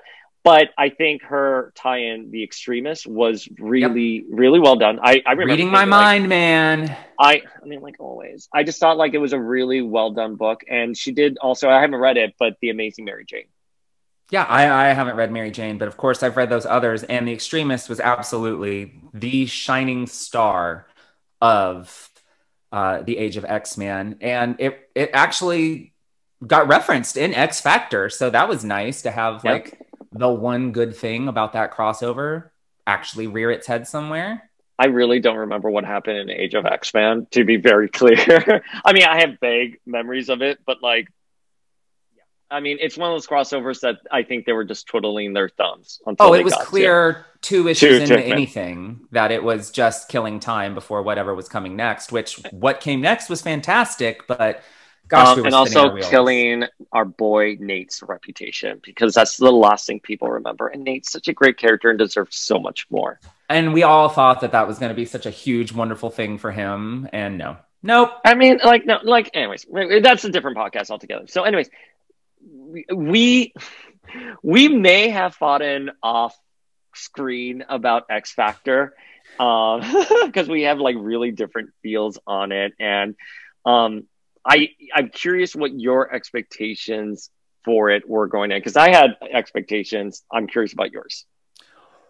Well, I mean, I knew that it was going to be uh, dealing with resurrection, and of course, resurrection um, is the backbone of the entire Krakoan society. And like, yes, it's supposed to be like this religious ceremony uh, or rite of passage or or whatever, but it had also been coming across like super ominous, like maybe even shady. So I kind of expected that this book was going to be digging into, you know, giving us some answers or really just like confirming the idea that, okay, maybe this is kind of a suspicious process and maybe we're meant to be asking, you know, these kinds of questions. And right off the bat, X Factor, you know, was dealing with that with Aurora being dead and the five requiring like proof of death before they would enter her into, you know, the resurrection protocol. So it did wind up following pretty pretty closely to what um, I thought that it was going to.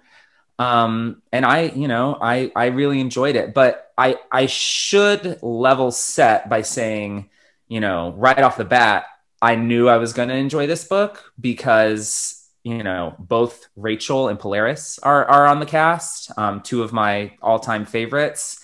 And then if you when you round that out with like a crew of queer men like North Star, Daken, and Prodigy, like I'm in 100. percent So, you know, our initial you you you may have been correct in your initial um, you know impressions of the book, um, but I just couldn't get past like my love for the setup and the cast. Um, that I, I just loved it f- from the go, from the go. Yeah, no, I, I agree wholeheartedly with what you said. We talked about it on this on, on on Generations of X, and I think my initial feels for it. I was trying to I was trying to look into, you know, mm-hmm. what we had talked about in my notes, which are always so disorganized. But I what I went in expecting for this was that we were going to already have a system in place for resurrection and x factor was going to be the team to implement it. Because like that again i was oh i overanalyzed things instead of just looking at a book and being like oh this should be a fun book. Let me ride this story. But i was like well that doesn't make any sense. Why are they talking about you need proof of resurrection? And eh, because the five wouldn't do it. Who's doing that in the in the meantime? Is it up yeah. to the individual who wants a family member a friend whatever resurrected and like the burden of proof is on that person like there should have been uh, an agency in there. And we talked about this. You said something. We were like oh maybe maybe this is just the early days of krakoa. Maybe it's not caught up to where we're at with um with where we're at in the main story. But no it really was them establishing that. And again i think going back to that idea that like okay this is a baby nation. They are figuring things out as they go. Maybe don't question things too harshly right. here and I think one thing that I, I've come to appreciate about the book, especially doing a second read on it, is the characters, obviously, like a character yeah. like Polaris. And, you know, I think my initial apprehension with Popo was why does she sound like she's like a 19 year old? And I said that to Demanda Martini. And Demanda was like, no, like that that's you're 30, blah, blah, blah. You still do things like that and that's fine. And you know what? I, mean, I happily swallow my words. And I think you said something about Lorna being that girl, which I love, and I don't want to steal your words. Well, Lorna- yeah, I you know, like you said, we did discuss it on on Generations of X, but I my initial feels about about Polaris was like she was she was written. I agree, she was written a little bit too young, um, and the way she was depicted, it was pretty clear to me that they were trying to like riff off of the gifted version of Polaris, and like of course, Emma Dumont was great in that role, and I did actually really enjoy The Gifted for what it was. Um, but that's just isn't how she's ever really been depicted in the comics, you know? Yeah, no, I, I agree with you. And you were in The Gifted, weren't you? You I exist. You you exist in the Foxverse, bitch. I do. I do. Yes, my my I should have said excuse me for misspeaking. My my co-star Miss Emma Dumont, but yes, I was I was a background extra in the uh, Bryan Singer directed pilot of The Gifted, so I can say I've been directed by Bryan Singer as well, and I exist in the in the Foxverse. That's you know those are pretty pretty big deals, but um yeah it was just the back of my head i was playing uh, like a lawyer or something whose office was uh, invaded by the mutant registration people and they came in and they snatched the little portfolio brief i was holding. And i you can only see like i said you can only see the back of my head but you can tell that i am pissed. Like i had a whole dialogue she's an actress. She's a fucking actress. I'm a fucking non Academy Award winning right. actress, baby. Okay. I'm but... sorry. I'm sorry. Here's Meryl. Everyone look out. Here's Meryl. The real Maybe Meryl. I am the Meryl. Now Maybe I am the Meryl. Although, All right. Sidebar, like I was just watching a clip of the first Wives Club because Elizabeth Olsen was talking about it, and Goldie is immaculate. That is a oh, horrible sidebar. That whole fucking movie is immaculate. Yeah. Oh, I love that movie. Anyways, wait, wait, wait. Going back, but no, you also said something else, and I don't want to steal your words because I think you said it so beautifully and more articulate than I could ever uh, put together here. But you said, "Oh, Lorna's totally that girl who shows up to a meeting with a late to a meeting with a coffee cup." You said that, and I was like, it framed it for me though, because like I, you know that girl. I know that girl. Oh, we yeah. are that girl. We are that. Oh yeah. Sometimes. Well, you are that girl. it doesn't matter if you're you're in your twenties or your thirties, your forties, fifties, whatever. You will always be that girl. And so, like, I was like, okay.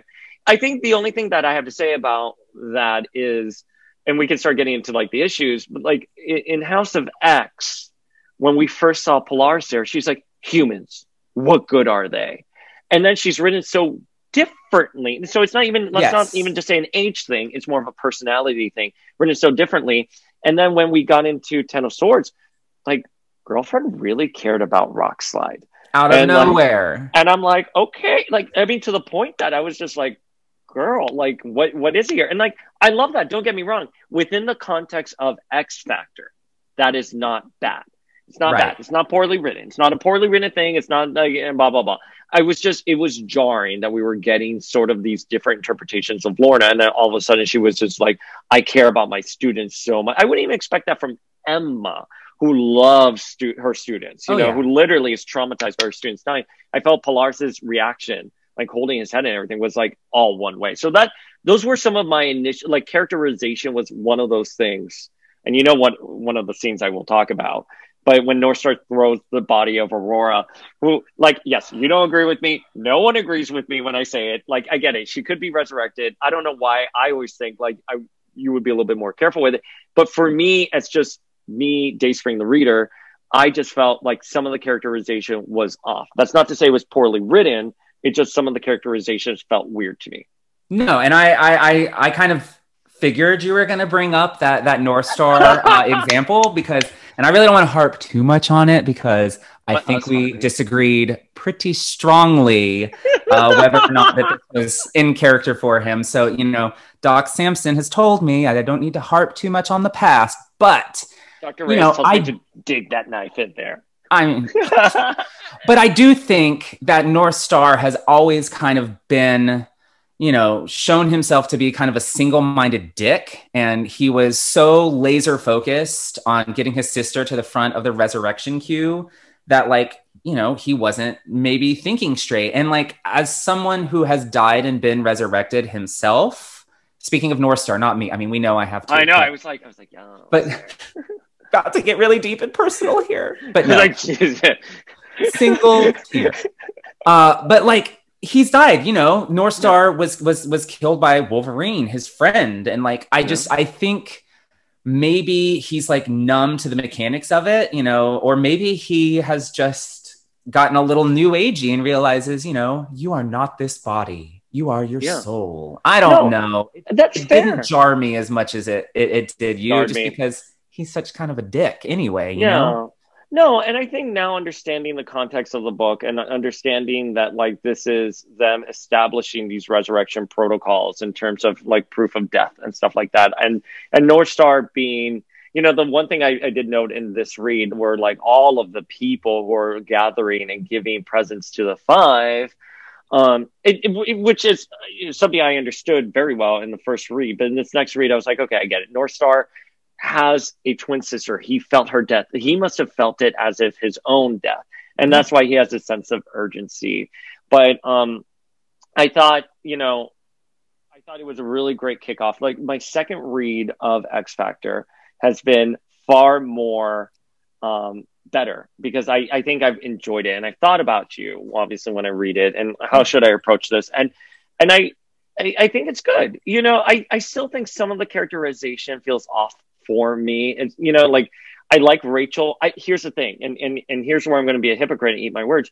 I like how Rachel's written here, but it doesn't traditionally feel like Rachel to me, especially since I've gone back and read some older issues, her during like the. But I like this interpretation of the character, and I think it jives well with what we're seeing in uh, Hickman's X Men and Cable. Does that make sense? So I, I shockingly we disagree about Rachel. Shockingly. Oh, well, my act- God. no. Let me give you. Let me give you something first. I'm going to give And you she- something first. She was coming to the table for you. She was coming to the table. I, like, I, I have I'm to say something that you pointed out uh, in Generations of X, and we were talking about the first issue. Um, that you didn't enjoy was Rachel casually telling that mother that she was raising a psychopath. Oh, oh, and I still don't. And that is actually in my notes here. I'm going to give it to you. That was wrong. That was wrong. Yeah. But other than that, I really appreciated how Leah wrote Rachel here. I mean, first of all, someone finally remembered that she's more than just a telepath. Yeah. I mean, yeah, she's got no, chrono no, no. skimming powers, which are totally useful when you're doing detective work. Great. Um, and it's just like, I don't know, Rachel, and maybe I'm just saying this because Rachel is my favorite character on this cast by like by far. No, she's written so cool. She's written as a cool character. I like how she's written. I right. do like how she's written.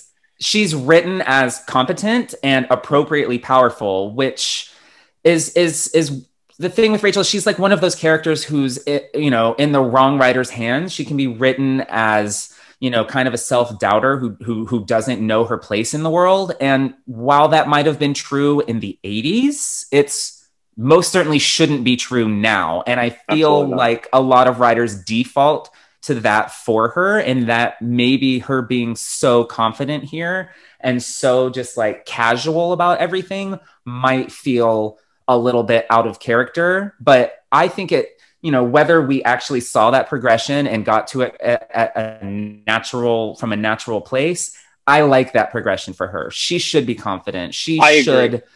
be cool and collected at all times because she literally was grown up in a hellscape and now she is part of this utopian society. So she should, you know, all things considered, she probably should be pretty fucking chill in the environment that she's in. And I do have to say two things. One, I love this costume. It's one of my absolute favorites for her. High neck jacket and high waisted pants for Rachel Summers forever. Yeah. And also, just this is maybe just more of a of a nod to how like brilliant and subtle Leah Williams is in her writing, but like the fist bump with Hope in issue one. That's all I ever needed from it. those characters. I loved it so much. I did love that a lot. That it, it, you're absolutely right. That's all you need from those characters there. She's her aunt. Yeah, that, that's her tia. She's her something. Her some- something. I love that. No, Jean and Scott are the grandparents here. Uh, It's I love that. I love that. No, and I agree. Listen, uh, I want to be very clear. I I think what I've also like digested is that Hickman said this like in the months between Uncanny X Men that that the reboot that happened and Hawkspox stuff happened. We're not going back. And I think it was six months. I think it was a Yeah. six month gap. I don't remember. Um, so that's fine. Rachel, when we last saw her in um. Oh my God, what was it called? Oh my God, the crossover with Ed uh, where they sent the 05 extermination Oh yes. um, where Yeah. she kind of like with Ahab, like had become enslaved again, like stuff like that. Like she grew, you know, in the interim. It's fine. Like I'm, I'm happy. I don't want a character like Rachel being like Phoenix with my mom. I think she's written so well. I would have. Here's the thing, though. I just would have liked to have seen that journey because I think it's interesting for Rachel. That's the only that would that would be my only note. Apart from that, everything you said, I agree with, and I agree with my past self that because I saw that it's in my notes here about telling the kid that it's raising a psycho. I'm like, I would have approached that a little bit differently. A little But, but because because like, dude, because I I literally am just looking at this from a different perspective. I was like, oh, he wanted to hurt Amazing Baby, and she is like this really cool character who's not going to deal with bullshit.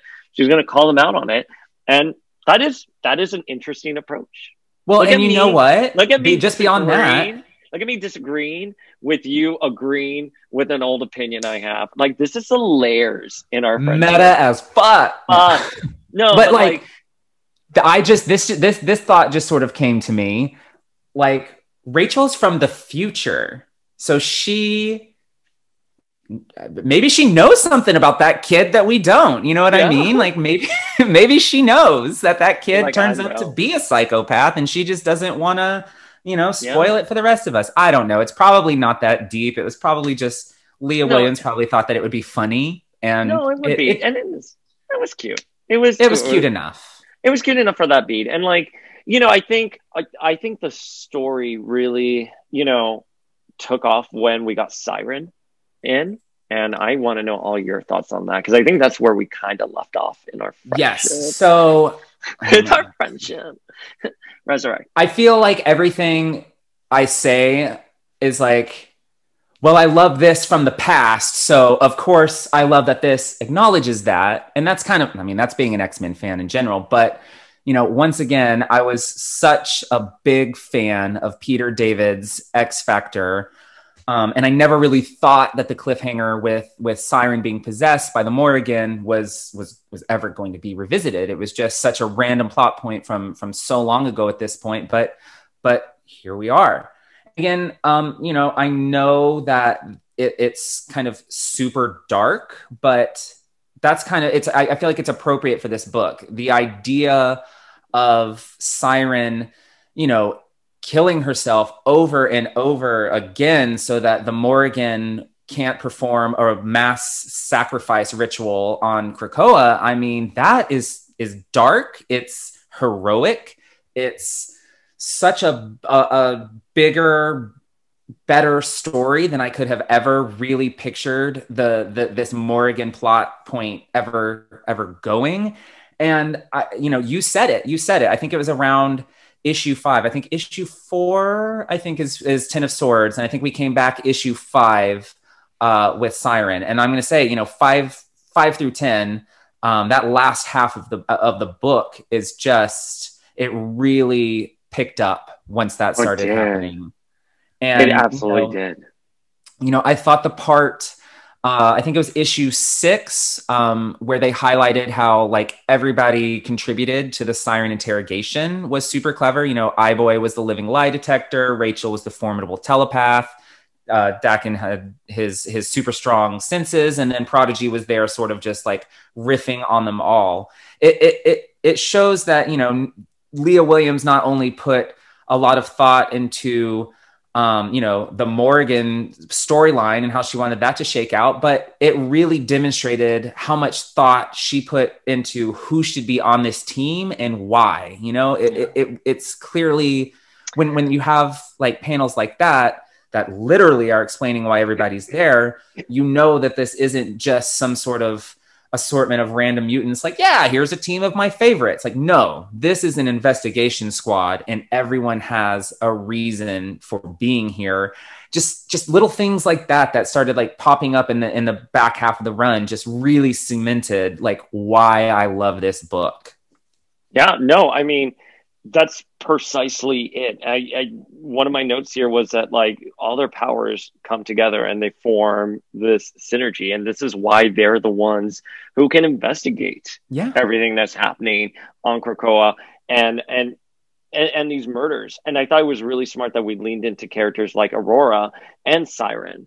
And we were able to do a tour of Mojo World and pick up Wind Dancer and yeah. get Shatterstar back. Oh, and Extreme X Men or Extreme, excuse me, uh, who I love, who we still haven't spoken about X Men Legends, but that is a sidebar. That is a tangent. That's another, another episode. That's another episode. Um, I really, I have to tell you, I enjoyed it so much seeing the story. The problem that I had ultimately was that I was hoping that we would get duplicates, you know, happening here, or that like some major like head scratchers with, you know, resurrection protocols. But that being said, though, I think this is like Dragnet. You know what I mean? Like yeah. it's all about the mystery behind that. And I think Leah Williams fucking killed it. I thought she she did a great job. I thought the art was great. I'm glad it was consistent throughout. I am going to say something. I'm going to feel. Oh boy, here we go. This. No, and look, I think this is this is because I feel this way because I love you. I'm only saying this because you are making me say this. Oh, I I, I thought Dazzler was going to have a bigger spiel in in her issue. I thought it was going to be a little bigger, and I love that little beat. By the way, thing about Leah Williams, which is something I've always talked about, I want writers like you don't have to tell a whole story in a panel between two characters. It's just that acknowledgement. And when Shatterstar goes after Allie and he's here like Dazzler, she's like, yeah. And it's kind of like that, you know, you know. Oh yeah. Um, she did that well. But that being said, I, I really wanted something bigger for Dazzler in that issue. And I know you did like that issue, by the way. Oh, yeah. I mean, look, if we're being honest, my issue nine is my favorite issue of the entire series. It might be my favorite issue of the entire Krakoan era. I just, I loved it so, so much. It was so action packed. I mean, not only do we spend, you know, it, it just, it's so dense. There's just so much going on. Like, it's hard to believe that it's all in there. But I mean, we've got we, we learn what's really going on with Siren and how to fix her. And that mm-hmm. solution ties back to the earlier Mojo verse issues and Shatterstar is the only one who can defeat the Morrigan. And then it literally then goes and turns into a tiny crossover with New Mutants, including Warpath in his shorty shorts, which mm, always always a joy to see. That. But and like, that scene with Emma and Danny, it was yes. beautiful. And it I was mean, an era that we thought you specifically said, I think that that people had forgotten about. And no, it was a it was an interesting time. Yeah. And I mean, like if we're talking about epic team ups, I mean, and I know that you know where where where I'm going with this. Have you like have you ever read a scene in a comic book and just been like, man, this was written just for me. Yeah. Well, obviously for me, Dazzler teaming up with DJ, Lila Cheney, Surge, and Wind Dancer to like free all the slaves in the Mojo verse with lights and music. I mean, my God, that is just so fucking ep- epic. And like, I know you say that Dazzler should have gotten more. And, you know, I'm the first one to say that Dazzler should always have more. But like, her song lyrics were so incredible for like what was happening sure. and david Baldeón's segmented like splash page showing all the little details of the plan in action and everybody doing their part it was just it was just gorgeous and like I, the, the whole issue was was was gorgeous and chock mm. full of like character moments i i it it could have been and should have been like an entire crossover i mean yeah. I just it, felt it, like it was. I'm, I'm, sorry, and it's not to take away from the gravity of that scene because I thought it was a great scene. I, but what you just said right there, I feel like that should have been like their major crossover event or something like that, just because it was so well done. But look, it's a testament to Leah Williams and her writing, which I've always said. I think she's a great writer.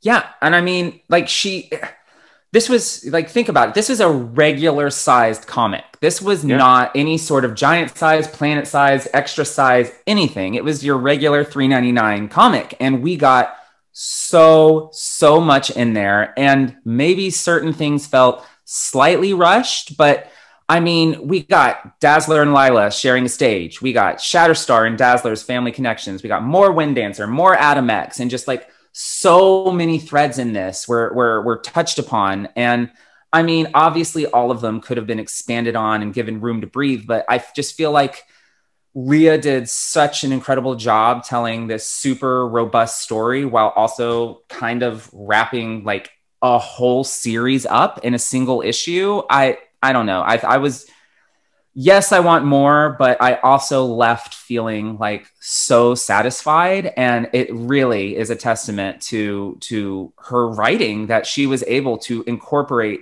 all of those seemingly disparate plot points in one issue and wrap things up so much better than most X books get wrapped up. Well, absolutely. And we know how the book ended with Wanda, you know, in this last issue like my heart was broken and i was thinking about this because like i was thinking about like how well it was this the last issue i think they have one more issue right no this is it more, oh that was it issue 10 that's it we're I done there was an issue 11 oh my god no. i thought there was going to be an epilogue okay well no. it ends with wanda's death yes. and leah did a great job kind of i don't I don't know. Again, characterization here. I'm not saying that like I don't think within the context of the story it was poorly written, but I'm just thinking like would would would Tommy have said "mom, mommy." It felt a little weird for me. It was a weird beat for me. But anyways, regardless of that little me being crazy and hyperanalyzing everything, I thought like she brought in Wanda's death a little organically. And it's something that X Factor has been dealing with with deaths. How are they going to deal with the Pretender's death? They just got like, it's like if like fucking Angelina Jolie got murdered and the detective assigned to it. They just got like the huge biggest case ever. I'm excited for Trial of Magneto. I the only qualm I have with that is I wish Wanda, and this is not Leah Williams, I wish Wanda had been peppered into the Hellfire Gala a little bit more than just seeing her in Sword and then like bringing in her here to die. I don't think it's anything wrong to like people to guess ahead of time that Wanda would have been the one who gets murdered. Yeah. But you were right. You called it. You called it. You knew she was going to die. Well, yeah. I mean, as soon as we saw her like show up in that random panel, like she she she didn't have a speak until Sword, but she was in the background dancing with Magneto in one of the ish, one of the earlier Hellfire Gala issues. I can't remember. It was way back when when when Kurt got drunk and like teleported yes. there. Yes, yes, I read yes, I read it the other way around. I read I read Sword first and then. Ah, uh, see, I read yeah, I read Way of X first. So I knew as soon as I was like, well, well, wait. Uh, you know that seems like that, that that's definitely going to lead to something. Um so you know that's i think we'll probably i really liked i i probably would have enjoyed it a little bit more had i seen it read it that way. Or yeah. a, her appearance in a little bit more had i read it the the way you did. Yeah it was like what the fuck why what the yeah. fuck is the scarlet witch doing here? And then yeah. I, I got that answer you know later on um in in sword. Um but you know i it was really obvious to me, you know, as soon as I saw that that Wanda was going to die, and I I definitely, you know, I don't want to speculate too wildly about what, what's going to happen in the trial of Magneto, but I think he's going to have a a good reason for for killing her, and I think the most obvious reason um, for for killing her would be because he found some way to resurrect her as a mutant. Yeah, I'm hoping that's what it is. I'm trying not to put on like my clown makeup. I mean, cite WandaVision, but I'm hoping. I really am hoping that they're going to retcon the retcon, but I mean they're going to have to do that with Pietro as well. So Right. let's see how that let's see how that all goes. But I'm excited. Le- Leah Williams is going to be doing that. I'm excited. We're going to get the team that we've had now. I, you know what? It, maybe is this like the kind of format that they're going to be doing with the X books, where you have this hardcore team, like in Way of X and in X Factor, and maybe the books are coming to an end for whatever reason, but then they're going to put them in these like mini crossovers, so that way you can at least see where the story built towards something and it mattered and it was important. I don't know. I again, I, I don't know enough about how they're handling the sales or shipping of the books and stuff like that. But um, I'm really excited for Trial of Magneto, and I think we ended on a big high with this series. And you know, you said you were satisfied. I agree. Reading it this other time, but I also was left wanting more, which is also a good thing. And we are going to get more in Trial of Magneto. I mean, as long as we the the more that we get kind of continues with this cast and not just like the murder mystery angle because I have to say like the characterization uh, on this book is one of the main reasons that, you know, I I love it so much. You know, I think um you know I, I've mentioned, you know, all of the the queer characters that are on the cast, but like Daken, you know, I love that I, he's a character that's been around for a while now, but I've never really had like that breakthrough moment with him. But I sort of have have had that here, and again, and you know, more testament to to Leah Williams' good writing is like he wound up on the team because he's day drunk and wants to bang Northstar's hot sister, and I mean that's like very on brand for for Daken 1.0, but like very subtly over the course of the series he kind of transforms into like this nicer newer version. And like a lot of that comes down to his relationship with aurora which also developed really well over the course of the book. And i think that it served to add some like much needed depth to both of their characters. So yes you know i want the murder mystery angle to, to continue but i also really hope that like the relationships and like the characterizations from from this series also go forward in some way. Whether it's leah writing it or or not i think she's done so much uh, for so many of the characters here that i would hate to see it all just you know go away Go away. I agree. And you know, it's I'm glad you brought up the I say Dakin. I know I'm saying it who wrong. knows Now, a lot of people have said Dakin, um, but Dakin and Aurora, I really, I was not a fan of that. I was like, oh, this feels so off, so cringeworthy. Like, but no, I, I agree with you. Reading it on this second read and seeing their relationship come to fruition, especially at the Hellfire Gala, I thought it was really lovely. I love when Kyle saw Aurora and they did the callback to that relationship. I thought it was hysterical and all well handled. I agree. I think something that Leah Williams does really well is that she respects history. Yeah. She knows these characters, things that people have forgotten about. She brings them up and she makes it matter and she makes it woven into the story. And that's what any good writer does. So going into the trial of Magneto, bring it on. yeah absolutely Um, but one of the things I know you love about the book so much, and you've said this to me countless times on DM, and, and I agree with you, it was the first queer Dawn of X book. And I think we saw that, especially in this last issue with Prodigy. Yeah, absolutely. And you know, I Prodigy had this like really great low key story arc. You know, I, I I didn't in the first issue. It says that he's like freshly resurrected, but you know, I didn't really pay too much attention to that at, at- the Same. time. And I guess if I, and I forgot, I'm sorry to interrupt you, but I even Yeah. forgot that he had been resurrected uh, initially until I reread Right. it again. But anyways, I'm sorry to Right. cut you off. No, yeah, but but I'm sure you you as me probably just assume that he went through you know the crucible or or something and just and came back to life. And in fact, I think it was Wind Dancer actually like mentioned that to him in issue five, but he quickly shrugged it off. And you know, as we know by the end, of course, um, that wasn't the case at all. He did not go through the crucible. He was he was murdered, and it wound up being like a pretty timely arc about violence against queer people of color and like I'll, I'll, it, I'll say this again. I have to give more props to, to, to Leah Williams. She's she's really good at building that background mystery. So like, while I didn't even pick up on the fact that it was happening at first, when you reread it, there are all these clues there the entire time, but we're not even explicitly told that something is amiss until issue number seven. So like her her ability to to seed a mystery is is incredible. The the timely story about violence against queer people of color is incredible, and just this book in general is just so queer. I mean, aside from Prodigy, we have you know, and his crop top. That's pretty queer.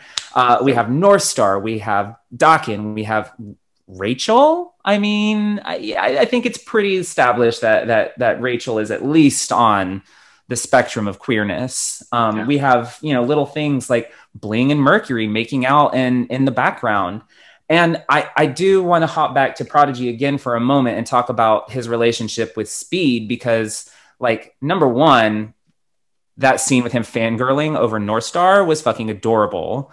Um, yes. But but also, you know, the the appearances of of Prodigy and and Tommy to this point uh, being a couple were, were, were pretty sparse. And like, I really have to give Marvel some props here. It's because right around this exact time was when Billy and Tommy became suddenly more famous than than ever before, thanks to WandaVision. And the characters have more eyes on their wikis and you know googling images of them uh, than ever before. And when you stop and think about it, well, what were they doing concurrently with all of this mass media exposure? And you have Billy getting married to Teddy, a, a gay wedding, and then Tommy's over in X Factor making out with Prodigy.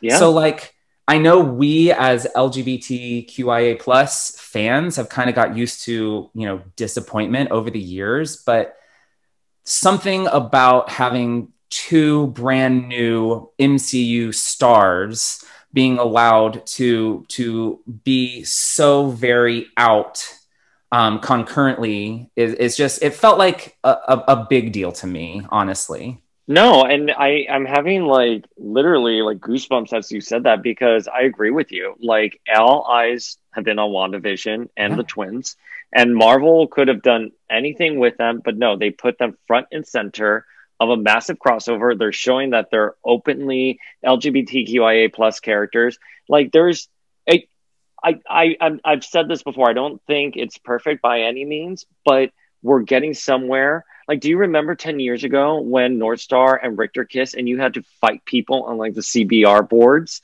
Like, it, it was it was vitriolic. It, it was a horrible atmosphere. So I'm just so glad we are at a point now where these characters are front and center. Yeah. And yeah, I agree with you. And and Leah Williams you know and and i want to give people who need the trigger warning have that trigger warning going into this issue because it is a really hard thing to read that yes. the violence was committed against a person of color who was lgbtqia plus but leah williams through aurora delivered a wonderful message about that yep. and i just when aurora spoke like that i was i was quite moved i thought it oh, was oh, yeah. beautiful i thought it was so beautiful well, and you know, just to sort of piggyback off of that, I thought you know Aurora was was developed wonderfully over the over the course of this as well. But so far as you know, LGBT LGBTQIA plus, you know, Northstar, his character development. I mean, I feel like it's a pretty big deal to have an out gay man leading a squad of X Men, especially one with such an explicitly important purpose within the entire Krakoan society. I mean, maybe maybe you know, or maybe one of our listeners can can let us know. Is this is this the first time we've had an out leader of of an X team? I mean, maybe Iceman has had a squad once or twice, but I really Yeah. don't think so since since coming out. No, I don't think so. I'm trying to think back. I, he didn't. Jean was the one who led the team during Eve of Destruction, and he Mhm. played a big role in it. And then when he was, no, you're absolutely well. I mean, we can get into where's Cyclops on the sexual spectrum right now, especially with everything going on in the moon. But, True. like- But, like, we haven't it's not explicit. You know, his husband isn't in the book with him. yeah so like no i think you're absolutely right and i think that's really great and the that is important i think it's a testament to representation and that matters to marvel right now but specifically it mattered to leah williams Yeah, And and, it right. certainly matters to you and me. I mean, we've been reading these books our entire lives without out gay men leading X Men teams, and now to to have that here, it, it's so important. And he's such a competent leader by the end of the book too. oh i know i know i can't believe that listeners excuse me i can't believe that readers are going to come into this like series and they have an openly gay man leading X Factor. Like, and all these new baby readers who are just popping up, like they're going to read that, and it's not going to be what you know we had to go through as readers, where it's like, oh, they're being coy about this relationship or something like that, or oh, is are Mystique and Destiny together? Like, no, it's just out there in the open, and it's not like Bobby and like all these innuendos. Like, it is explicit. So, I I think everything you just said was wonderful because it's a conversation that they meant to have. And this is why that book exists. And this is why so many people are disappointed that the book isn't going on. And this is why it was nominated for a GLAAD Award. Mic drop right there. All right. So before we wrap, I think we've hit like everything that we were going to talk about. But who do you think was the standout cast member? I think this answer will probably surprise you because this was the person I was I cared about the least going into it. But I'm Jean Grey isn't in this book. Jean She's not. She's not. No, Thank. God for that. The superior, the superior Grey is in this book. No, but I, I'm gonna have to say, I Eye-Boy, Eye-Boy. Um, I agree. I had Eye-Boy on this as well. I thought Eye-Boy really shined. Yeah, I mean, like I said, he was definitely the character I cared about the least going into this. I mean, you know, and I think Yeah. anyone who listened to Generations of, of X will know that I am no fan of Jason Aaron's Wolverine and the X Men, and so Yeah. I am like super inclined to dislike all of the ridiculous mutants he created for that cast.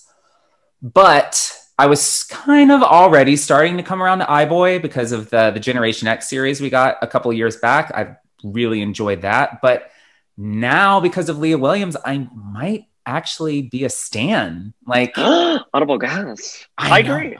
but like whether it was it, it was him reading Polaris and knowing she was lying after the Morrigan had manipulated her, or like looking forward to like he almost could like look into the future at, at this point. Like he's being developed into this almost omega Uh-oh. level mutant here. We don't know his potential. Northstar is like trying to keep his potential from the Quiet Council, which is a plot Of point course.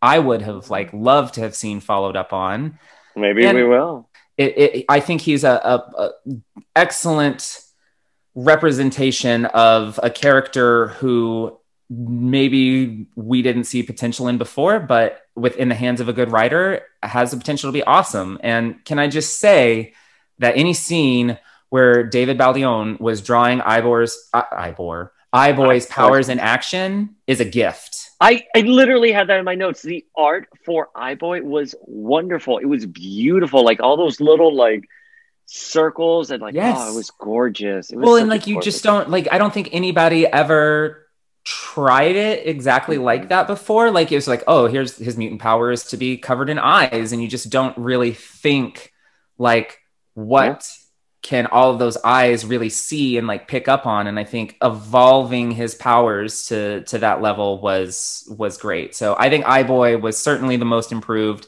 and he was like the surprise star of the book for me for sure I couldn't agree with you more. And I'm so happy we had this conversation. I am too, man. I mean, X Factor. I, I I just have to say, like, bravo to Leah and David.